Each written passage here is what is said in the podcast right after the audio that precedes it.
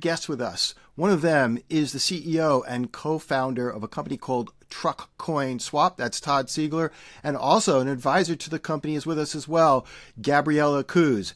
Todd, thanks very much for joining us today. Thanks for having us, David. We uh, we appreciate the invite. Yeah, it's great to have you, and uh, Gabby, great to have you here as well.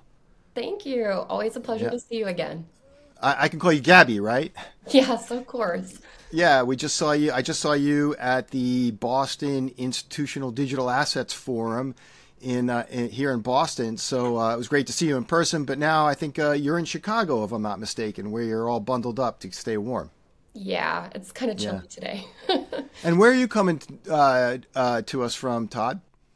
Yeah, so uh, TCS is a Wyoming company, but oh. uh, I'm based just north of uh, Cincinnati in Southwest Ohio. Okay, great. Well, again, it's great to have you guys, and I want to talk to you about TruckCoin Swap because in the run up to this, we were doing a little bit of back and forth on email, and I was like, wow, okay, this is kind of a really cool example of how blockchain as a technology can reinvent an entire industry, eh, particularly how finances are done between providers and the consumption the, cons- the, consumers of those provider services. And in particular we're talking about truckers and how they move goods across the united states and maybe in other parts of the world. So uh, maybe we'll first start off there. Todd what is truck coin swap? Can you describe it to us? Yeah, uh, at, at its core, Truck Coin Swap is a fintech and a blockchain as a service company uh, that uh, through blockchain and Web3 technology is able to provide uh, freight invoice settlement to the transportation industry that's 70% faster and 50 to 90% cheaper than the incumbent options. Let's talk about what the incumbent options are. What's wrong with them? Why don't you go through and describe us to describe to us a typical workflow maybe and what's wrong with that workflow and then we'll talk about how it is you used blockchain to improve on the uh, problematic parts of that workflow. Yeah, absolutely. So the, the, the the core problem that TCS solves is shipper pay terms uh, in the United States and Canada are egregious. They're 30 to 180 days. Um, just, just a little bit by way of my background, so people know um, I'm an attorney by education. I spent the last 10 years working in the transportation industry. Um, and I, I, think that's important. I had a, a, a, colleague of mine introduce me at an event in Chicago about a week ago as somebody who's not a crypto bro. Um, and I, I think there's some value in that, right? Um, this, this is a problem that came from the $2 trillion U.S. transportation industry. And interestingly, it's a problem that blockchain has solved. I think most most people would probably uh, intimate or concede that blockchain is not a solution to every problem. It's not a solution to most problems, but in this case, it happens to be uh, a solution to the single largest problem in the North American supply chain, and that is the cost and time associated with trade finance. Um, we you asked about the the current options in the market. So when the when the transportation industry, specifically the trucking sector, decentralized during uh, the Carter administration back in the 80s, it became very fragmented. Um, and we had all of these small businesses basically get created. Uh, we have a million small businesses just in the United States that are managing 90% of the full truckload spot freight. Another way to say that is if these companies disappeared tomorrow, we'd be rationing product in every grocery store and retail location in about a week. That's how indispensable these small businesses are, not just to the supply chain, to the, but to the entire U.S. economy. And a lot of us kind of got a, a really good uh, experiment in that during COVID, walking into grocery stores, not being able to find toilet paper and, and essential goods. So these are small businesses. They're not at scale. Uh, they don't have a settlement department. They can't wait 30 to 180 days to get paid, right? It costs $1,400 to fill up a truck with diesel. Um, you know, you're typically paying a driver, you're paying, you know, very lofty insurance premiums. Uh, you've got all of these operational costs associated with running a trucking company or a logistics brokerage or a 3PL or a 4PL. You can't wait 30 to 180 days to get paid directly by your shipper if it's Walmart or Target or you know who, whoever the the ultimate shipper is And you know, when I when I first kind of made my way into the blockchain industry, a lot of people kind of didn't believe me that uh, a lot of shipper pay terms were net 180. Literally, you deliver a load of widgets to somebody and they don't have to pay you for six months. That's crazy. But that is industry standard, and it's actually more common with the larger companies, the Fortune 50, Fortune 100 companies, because they have economies of scale. So their position is uh, we have the freight, we'll contract with you to move it. But if you need to get paid in 10 days or less, you need to go sign a contract with a bank or a factoring company. Well, um, so, now, so can, let me just sure. stop you there. Why why are the terms 30 to so exorbitantly bad? Like 100 180 days as you point out. That's 6 months. So why yes. why are they 30 Where does that come it must come from some, you know, old legacy setup that just continues until this day, as we see in a lot of industries. What, what is it about 30 to 180 days that makes that the traditional approach? Yeah, I think the legacy framework is certainly part of the problem, right? Um, it's it's actually shocking when I, I talk to people in tech, like more than 90% of freight transactions in the United States and Canada are still being managed in PDF documents via email. Okay, this is $900 billion a year in transactional activity that's still predominantly denominated in, in paper, right? Uh, PDF documents via email. So that's part of the problem. Um, the, the other part of the problem is these, like I said, a lot of these uh, fortune shippers that are moving a lot of the freight, they're publicly traded companies, they're at scale they don't need to change anything, right? Um, and and really, they don't need to change anything because in their minds, uh, the problem is resolved by these third-party banks and factoring companies that provide freight invoice factoring services to these companies. The well, real a, problem what, is what, though when, what, when we get uh, into the math, pause you there for one second. Sure. What is sure. a f- because some of our audience is not going to be familiar with all of this terminology. What is a sure. factoring service? What does that mean? Right. It's basically a bank or a third party intermediary. And if you're, let's say, David, you're a you're an owner operator. You're a one truck operation, right?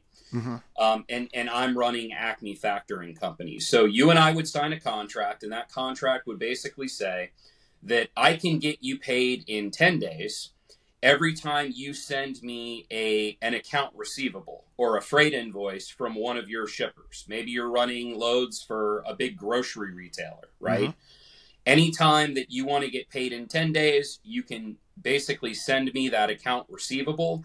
I'm going to pay you in 10 days. I'm going to directly deposit um, or, or ach cash into your business checking account but i'm going to charge you 3 to 6 percent and that's the real problem because 3 to 6% of gross doesn't sound that bad to a lot of small businesses, especially in a high interest rate environment. But when you look at 3 to 6% annualized on these freight transactions, oftentimes these are 20 to 30% annualized interest rates. So, another way of saying that is we're charging the equivalent of hard money loans or payday loan rates to the most essential small businesses in our economy.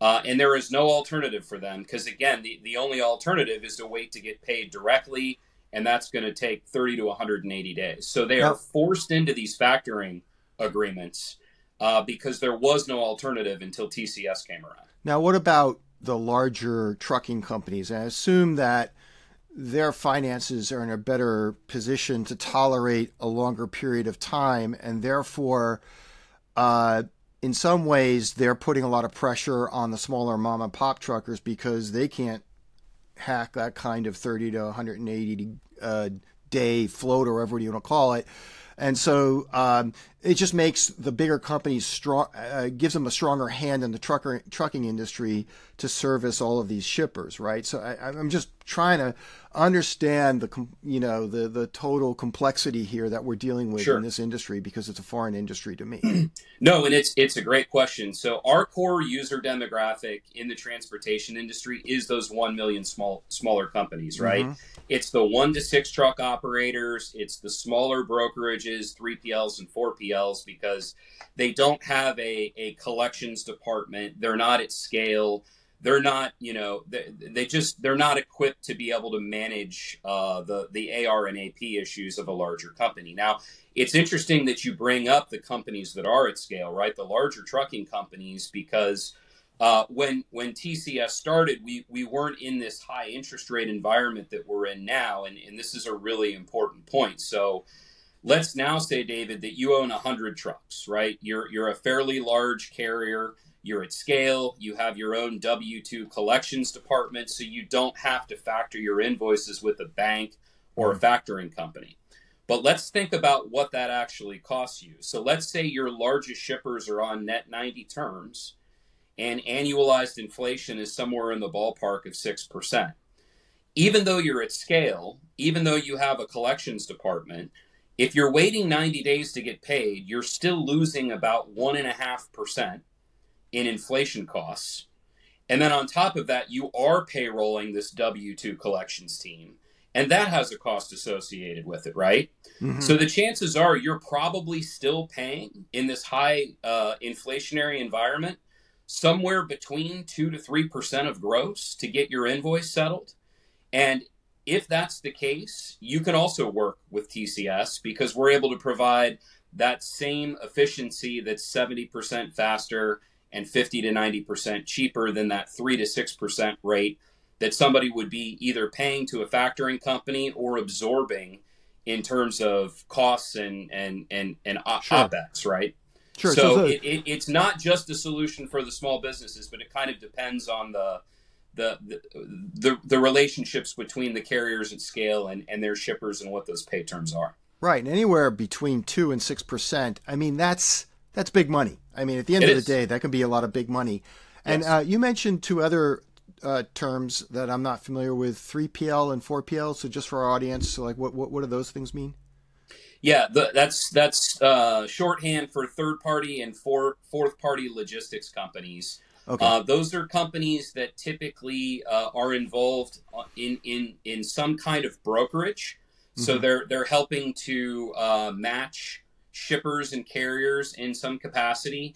And a lot of 3PLs and 4PLs also have capital equipment or some type of asset. So maybe uh, they own some trucks or they own distribution centers or some type of asset within the, the transportation infrastructure and, and industry. So that's uh, the equivalent of you sort of when you say 3PL and 4PL, you're talking about the number of hands on the pie, so to say, because the more people, the more parties that are involved, at the end of the day, the less money the actual trucker is going to make. I think is.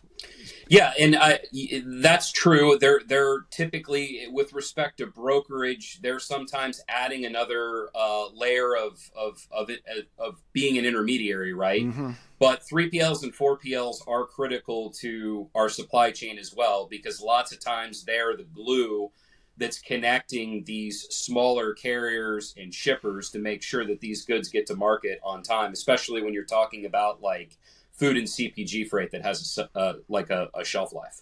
Yeah, in, in tech, I think about how cloud changed things, right? And one of the things that cloud did was it changed the amount of capacity, compute capacity you had to keep in your data center just ready for whatever that big surge is. And I can imagine in the trucking industry, nobody wants to keep the capacity around, like, you know, 500 trucks when you only need that one time a year or something like that. So right. The, we're talking, when you talk about these middlemen, you're talking, and the brokerages, you're talking about things that help to optimize the matching of demand for freight uh, with the supply for all of the, the different things that are needed, drivers, trucks, et cetera, to actually move that freight around. Yeah, and I, I, like to use the example of Walmart too. So Walmart actually, last I checked, they have the largest trucking fleet in the world, right? They own more trucks than any other company. However, their trucks can't come anywhere close to managing their entire routing guide and providing all the capacity that they need mm-hmm. right so they still have to go to outside carriers um, or, or let's say they have a truck that's ready to move a load of strawberries from Arizona to New York, but the truck breaks down and they need it to move, right? So even the largest, you know, trucking company in the world still needs help from these small businesses to source outside capacity to kind of fill those gaps in the routing guide throughout the year. Right. Well, anybody who's seen a Chevy van pull up and deliver something from Amazon, an unmarked car, you kind of have an idea. It's the same yes. basic structure, right? Yes. Okay. So I get the problem. We have a lot of people who are waiting a long time to get paid, and there's a cost associated with that. How does blockchain solve that problem? That's a great question. Um, and basically, what we've created is a blockchain as a service platform, um, and and our our tech stack is pretty robust. It includes a proprietary mobile app where um, we're able to communicate directly with our transportation users and accept all of their uh, accounts receivable and the ancillary documents that they send to us that kind of constitute that that account receivable or freight invoice after they've delivered a load. But the crux of our tech stack is an ERC20 Polygon token. And uh, that token is, is listed on Uniswap. Uh, we've got some big centralized exchange announcements, uh, listing announcements uh, for Q1 next year. But basically, that ERC20 token is what facilitates that settlement that's 70% faster and 50 to 90% cheaper. And I'm sure we'll, we'll probably go into that in, in a little more depth here. Right. Well, in general, uh, blockchain is a means of circumventing traditional financial rails where the settlement times are longer. We know that. Right. And so this just, right. uh, you know, by sheer brute force addresses that particular problem. But also, depending on which chain you're on, you also have a greatly reduced cro- uh, cost of transacting compared to something like ACH that you mentioned earlier, Swift, whatever it may be. So yep. you, you, just start to kind of strip out the inefficiencies, um, which is great. Uh, I can imagine, though, that there are some people who are making money on that uh, 30 to 180 day float, and they would not be too happy to see an innovation like this coming along. Probably not, but uh, you know, if, if you look at the uh, the history of Western civilization, um, good tech always wins, better tech always wins, and simply this is a this is a faster and cheaper mousetrap. Sure. Uh, and and you made the point. There's a lot of efficiency or inefficiencies in TradFi. There's a lot of inefficiencies on conventional banking rails. And I, I, the way I like to think of it, again, you know, I, I, started by saying I'm not a crypto bro. I was late to Bitcoin. I mean, I didn't buy Bitcoin until 2017. And then it took me a couple years kind of marinating on the Satoshi white paper, right? But when I got back to it around the time that, that you know, TCS was started, I went back and reread uh, the the Bitcoin white paper, and I was like, "This is exactly what the Satoshi thesis is talking about. This is exactly what blockchain tech is supposed to be all about: eliminating inefficiencies, disintermediating third parties, reducing time, reducing costs. This is the single largest problem in a two trillion dollar industry, you know." And I was like, "I wonder if blockchain can solve it." So I, I wrote a, a pretty short white paper uh, took it out to the University of Wyoming Advanced Blockchain Lab, and kind of the rest was history. Within eight months, we had you know settled the world's first freight transaction on the blockchain, um, utilizing the the TCS ERC20 token. You mentioned Uniswap and you know essentially the you know sort of decentralized finance exchanges that are out there. Uh, are is that where other buyers can come in and essentially buy up invoices? Is that where that activity is taking place, or has that part of the workflow just been eliminated altogether? That's a good question. So, um, if uh, they're not buying invoices, but what they're helping to do is they're helping uh, to create this use case, right? This critically important use case in the blockchain Web3 industry. So, the way that TCS token, and I, I realize we're going to kind of move into tokenomics and taxonomy a little bit here to, to, make sure that everybody uh, comprehensively understands how, how this works. So, uh, in instead of uh, like typically, if if you know you were a bank or a factoring company, David, somebody would deliver a load of widgets. They would send the freight invoice to you through the app that would initiate the settlement process. In about 10 days, they'd get an ACH cash payment into their business checking account, less 3 to 6%. That's how the sausage is made now. That's mm-hmm. how the majority of all these freight invoices are settled. So we created the exact same model with our own proprietary mobile app and web app, right? where those documents can flow to us through the app. But mm-hmm. instead mm-hmm. of sending an ACH cash payment to a business checking account, TCS will directly deposit the current USD value of that invoice in TCS tokens directly into a business wallet for the transportation user on an exchange. Now, the first question we get then is, well, wait a minute.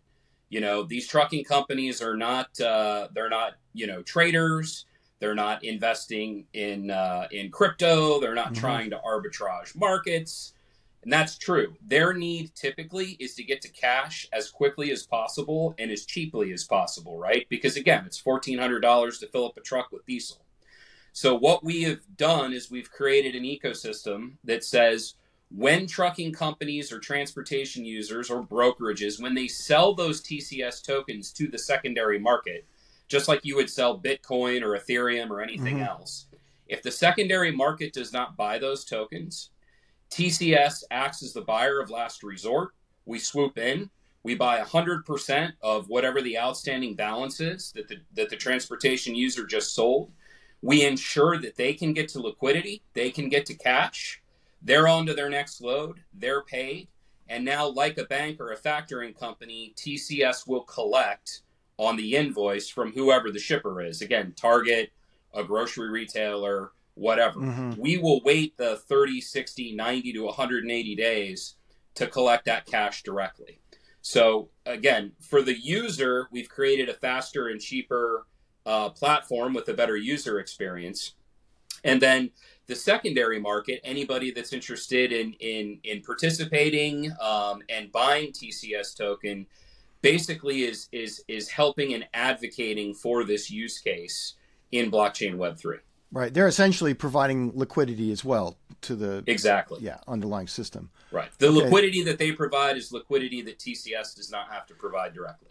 And so That's how correct. how does the onboarding work? I mean, how do you get out to the tr- uh, there's the benefits are obvious. If I'm a trucker, I'm going to be like, wow, this is like I, I can gain somewhere between three and six percent maybe on my gross. That that's not insignificant give it to me. Like what, what, so how do you get the word out to these truckers and these different companies that are providing all of this, you know, uh, uh, transportation commerce across the country? And um, how do you get the other members of the ecosystem on board as well? Because I can imagine uh, a typical factoring company, as, the, as you've described, might view this as a threat, and they might say, "Well, okay, maybe we have to evolve and join this." Yeah, and that that's one of my my favorite questions because you know the the one of the most common questions that we get is you know how do you get to the truckers? So we're in this interesting situation as as a company that's that's getting ready to launch at scale next quarter, right? We've been building out this uh, this this infrastructure and our strategic partnerships for the better part of eighteen months, right? We have more demand right now than we can even meet. Uh, we have over 350 users waitlisted with no formal marketing or advertising of any kind. And those users, just by themselves, represent about $100 million in annual volume that would be running through our token and running through the exchanges. Um, one of the questions that we ask any transportation user that comes to our website that wants to learn more or they want to, you know, be on the wait list uh, to start settling their freight invoices with us. One of the questions that they have to answer is do you have any experience with, you know, blockchain, wallets, digital assets, etc. About 50% of them mark yes. Right? So you compare that to the rest of the world where I think it's something like 2 to 3% of the world has done anything in digital assets. Here we have an industry that's already 50% exposed to the tech. And it makes sense if you really think about it for, for at least three reasons.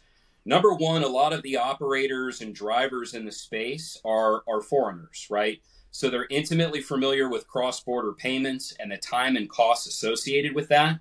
So, kind of when digital assets and blockchain came to the fore, you know, they, they got interested. Number two, most truck drivers are in a cab for eight hours a day. I think they call it like PhD by podcast or something like that. These are some of the smartest people I've ever sat down and talked to. I, I joke TCS was one of the educational sponsors at the Mid America Truck Show last March. We we got invited to come back in 2024, um, and this is the largest truck show in the world. There's like 70,000 people that show up every year for this conference. Wow. And I end up at dinner with a bunch of truck drivers talking about fractional reserve lending, right? And these guys, you know, during during the last crypto bull market, they were in their cabs to hear the ads from Coinbase and Kraken and sadly FTX, right? But a lot of them dipped their toes. They bought a little bit of Bitcoin, they bought a little bit of Ethereum, but but they've at least it, they've touched the industry, right? So so they get it. The other thing that's advantageous is most of these companies are, you know, a, a lot of the truck drivers are owner operators. They're small business owners. They're driving around a business that generates, by industry averages, about $250,000 a year in gross revenue. So they have business acumen. They understand that 3 to 6% on every invoice is not only typically a 20 plus percent annualized interest rate, but oftentimes that that factoring cost is costing them 30 40 50 60% of their net revenue right? It is this massive expense that they have to endure. So it really is the the perfect sector of the perfect industry for building out this type of blockchain solution. What, what's the international application of this? I'm assuming that since we have all of these uh, legacy inefficiencies in the trucking market here in the us that it must not be too different in other parts of the world. And uh, I'll kick that one to Gabby. She's our uh, she's our, our, our ambassador to, to the world here. Sure, Gabby, go ahead. I'm glad to finally get you into the uh, interview process here. Yeah, what, what's going on internationally in this industry? Yeah, so you know you're very very correct. Um, you know this isn't the this challenge really isn't unique to the United States. And this challenge is one that, you know, yes, it affects trucking and supply chain logistics and management, but it also hits on some of the broader themes of both food security, national security. And so these are, you know, global themes that are relevant both to the US and some of our domestic policy challenges, but also to other countries that are facing similar issues. Um, you know, not to bring in some of the climate crisis issues, but as our infrastructure is currently under, you know, extreme pressure from climate crisis and other issues, having resilient uh, freight, logistics, and being able to ensure, especially with the world's transition to just in time um, logistics, mm-hmm. that we have the ability to ensure that our freight and overland trucking systems, both in the US and around the world, are strong, resilient, and able to meet the needs of the market today and into the future is critically important. And so, you know, countries that have large landmass that are looking to ensure that their people are fed, clothed, have the CPGs or consumer products and goods that, you know, Todd kind of mentioned, this is all part of that conversation. And so you're correct it is an issue. And yes, we're focusing, I think, first here in North America, the US and Canada, but it is something that in the longer trajectory, TCS, and also just from a standpoint of freight factoring, there's a global trajectory and application. it, it is interesting when you talk about just in time because across many different industries, there's been a move to just in time inventory. However, there hasn't been a corresponding move to just-in-time payment. It's kind and and you know somebody's benefiting from that in some way, uh, and at some point, as you pointed out earlier, if people aren't getting paid on time, it, it could lead to the collapse of a particular infrastructure. So it makes sense to make sure that your just-in-time delivery stuff is matched to your just-in-time, you know, infrastructure, uh, and and or the financial infrastructure, I should say, well, where everybody's getting compensated. Yeah, and I think uh, you know, like Todd has mentioned some of the egregious levels, like especially when we talk about how this chips into net revenue. Um, mm-hmm. I would actually go a step further and say that this is almost on not just payday lending, but predatory lending. So when we get to these levels where you are significantly harming small and medium businesses, individual entrepreneurs, um, and cutting into their ability to feed, clothe, care for their families, and be able to be contributing members of society, then I think it's important to start to look at what alternative solutions, including leveraging blockchain technology, can do in order to alleviate some of that pressure and ensure that they're able to both care for themselves socially and economically, but then also contribute to the national fabric here in the US. And, and if, if I can if I can add to that, David, th- th- like and, and put some real figures on this, mm-hmm. we are in the worst recession in the transportation industry that we've mm-hmm. seen since 2008. It might be the worst in recorded history. Just in 2023, so far this year, we've lost 35,000 mm. trucking and logistics companies to bankruptcy and insolvency. Now, a lot of this is the result of kind of the boom bust cycle associated with um, COVID and you know the Fed printing money and and you know the the low interest rate environment. So it's not an ex- it's it's not exclusively the the result of you know freight invoice factoring. But I, I like to, you know, I, I, like to say that we have this silent mm-hmm. tax mm-hmm. in our economy yep. called inflation, which everybody really understands now, right? Not so much a couple years ago. But we also have this secondary silent tax in the supply chain because anytime you've got banks and third party intermediaries carving that huge piece of, of finance out of the supply chain, right? not only are these small businesses enduring those costs, but what are they going to do naturally if they're losing 30 to 50% of their net revenue or more? They're going to artificially mm-hmm. increase their transportation rates wherever and whenever they can. Well, what does that mean? That means you and Gabby and I are also paying the price because anytime transportation companies raise their rates, everything that we buy at the grocery store and at retail locations increases in price. And in the United States and Canada, 72% of all goods are on a truck at some point from, you know, from, wow. you know, farm to table. Um, I, I mean, th- those are just the facts.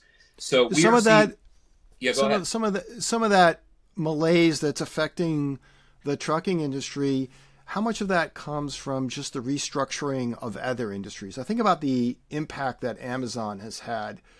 Uh, you know, at the beginning, there were lots of trucks on the roads probably carrying the stuff that Amazon was selling, and those trucks did not belong to Amazon. And then over time, uh, as Amazon wiped out retailers, uh, they also acquired their own logistics uh, truck, you know, their own trucks and stuff. So, how much of uh, of that, you know, uh, you know disruption to the trucking industry also comes as a result of just the restructuring of other industries.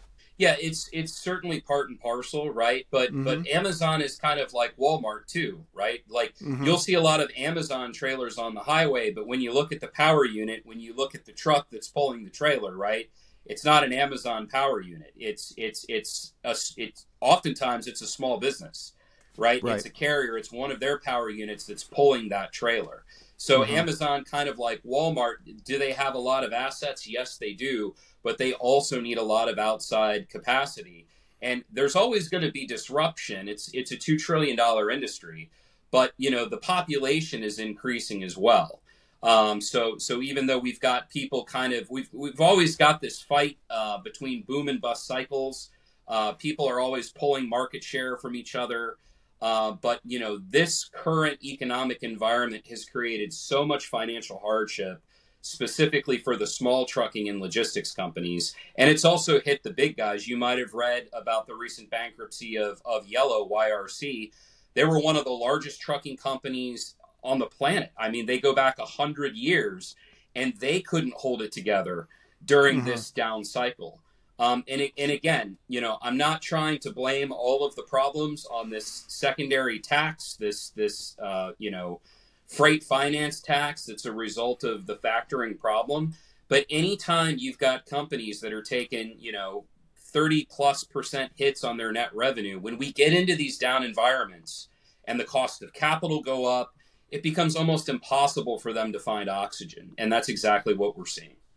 When I think about the other applications of blockchain uh, to financial, typically financial flows like this.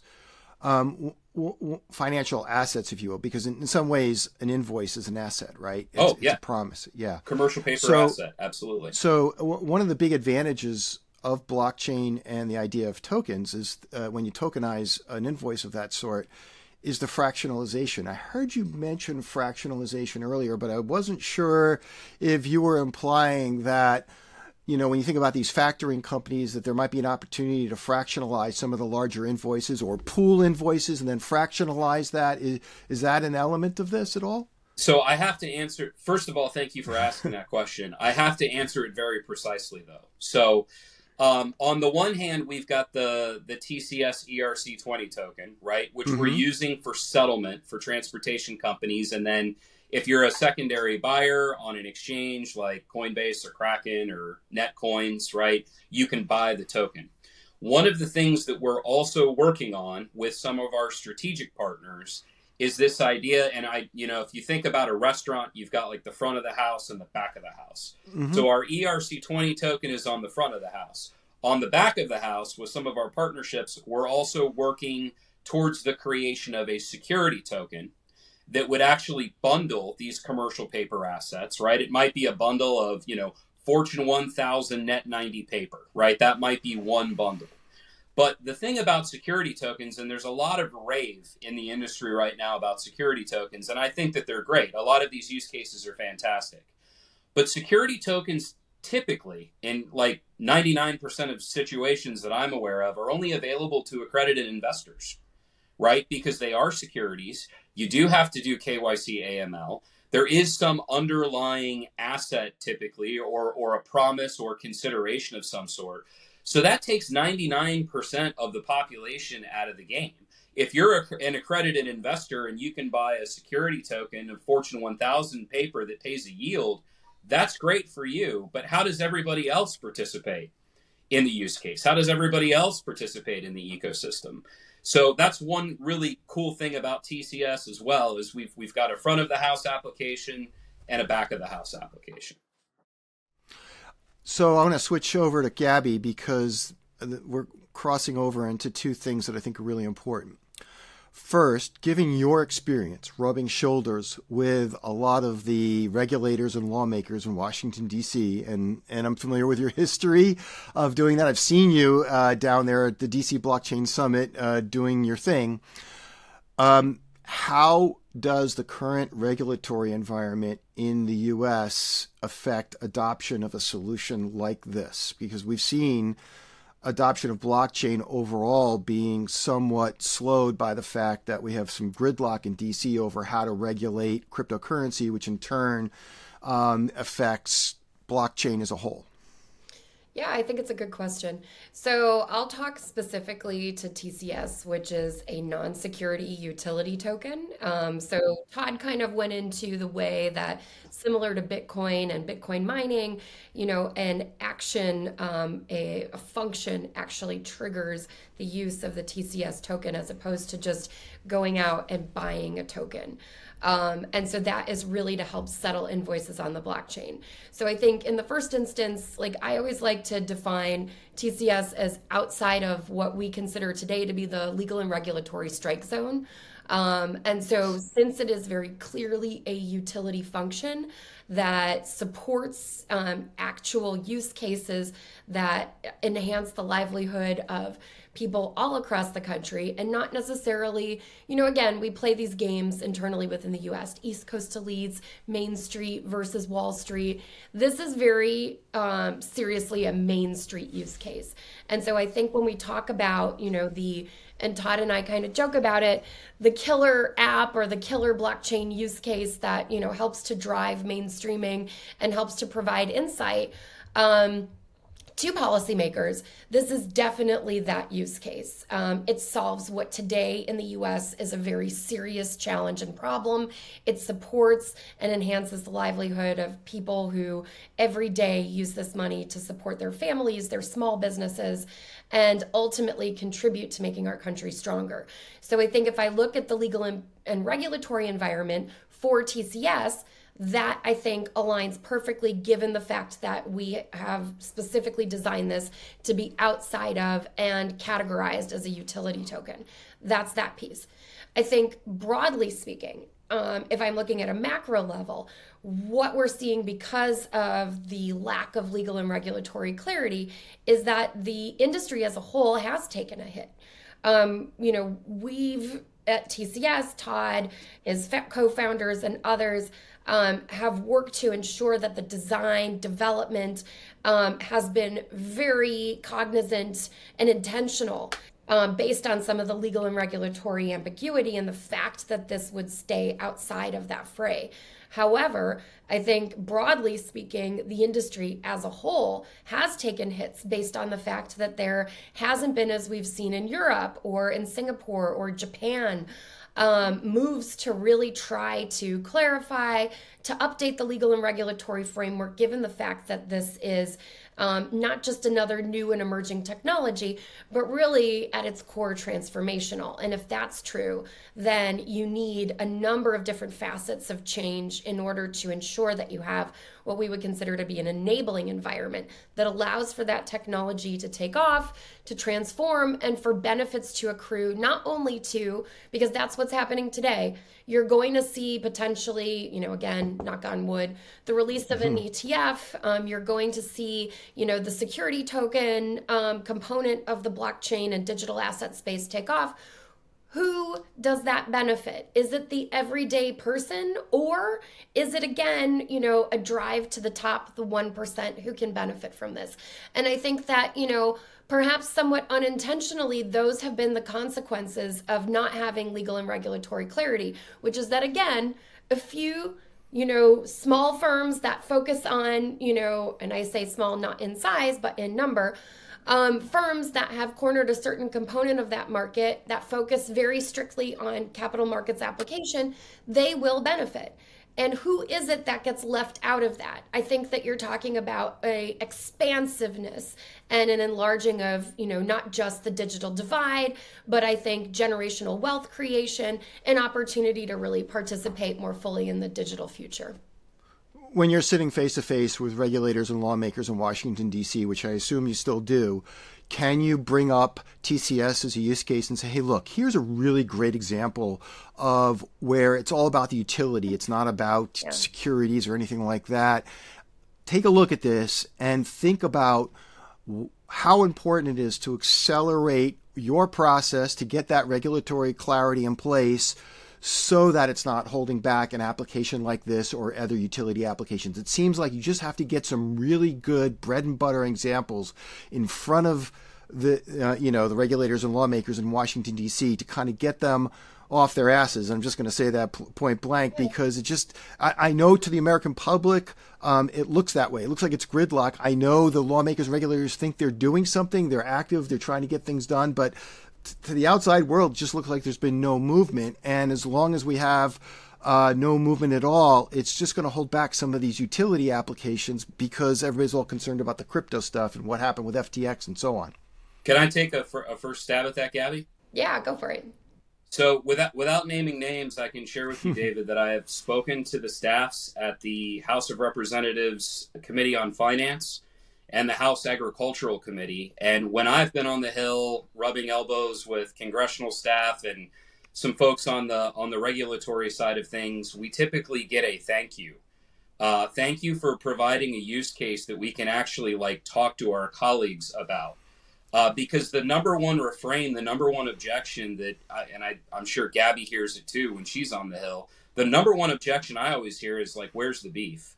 Like, where mm-hmm. is the real world use case that benefits consumers and households and small businesses? Because, frankly, you know, accredited investors and high net worth folks and traders and hedge funds are not the constituents of members of Congress, right? They're they're accredited.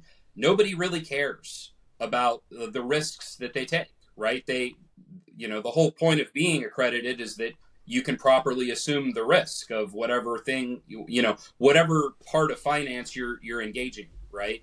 Um, so i i think that um, I, I kind of you know when i look at the satoshi thesis i see so many different use cases like tcs because you know the factoring problem the trade finance problem is not unique to the transportation industry. It's not unique to the united states this is a problem all over the world, right? Sure. There are so many use cases there. And the more we can kind of build out use cases that solve these fundamental trade finance problems, I think the better narrative we can create for members of Congress, for regulators, uh, for their staffs, because, you know, we've gotten so far away from what you know the the blockchain tech was supposed to be about what you know satoshi was talking about 15 years ago. And i i mean you know most people who are honest will fully admit that 98% of the tokens that are out there don't have any underlying utility or don't have any underlying asset right? Basically it's a it's a speculative digital asset that you know people are betting on. And ideally you've got a chair when the music stops right um, so we need to focus on these real world use cases because that's what I believe is going to educate the folks on the hill and help us change this larger narrative for the industry. Gabby, uh, the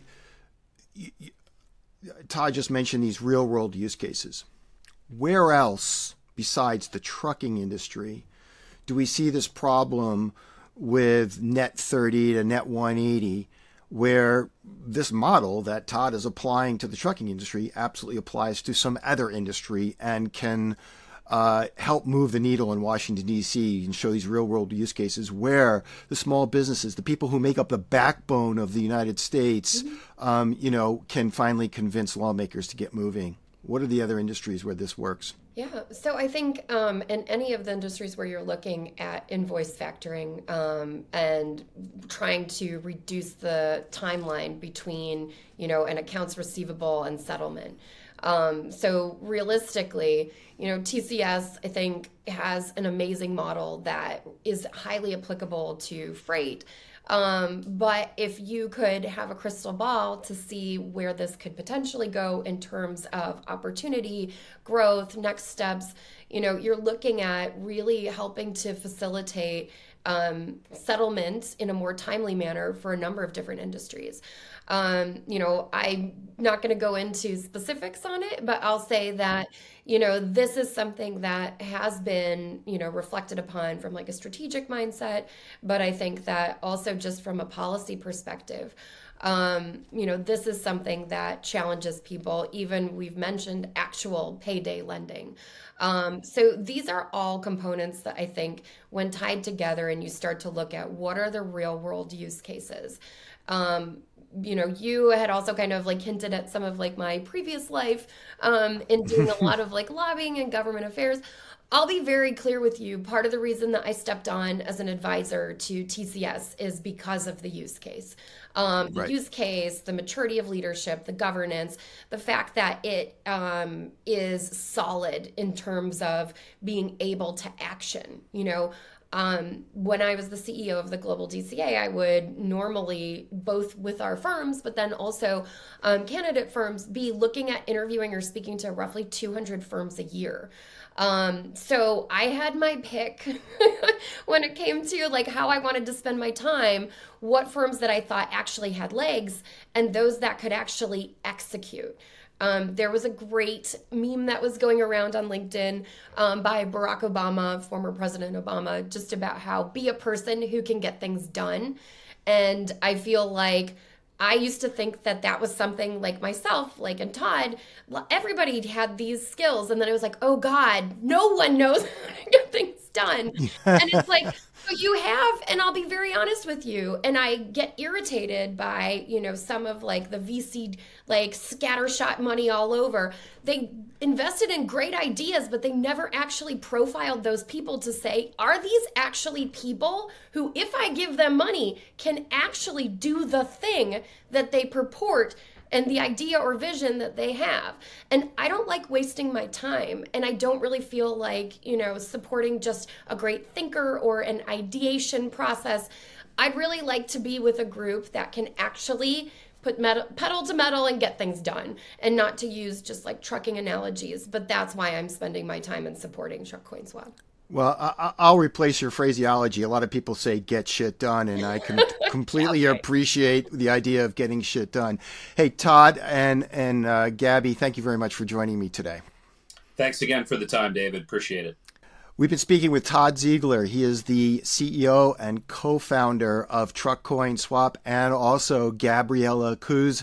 She's an advisor to TruckCoin Swap, also known as TCS. You've been listening to the Blockchain Journal podcast. I'm your host, David Berlind.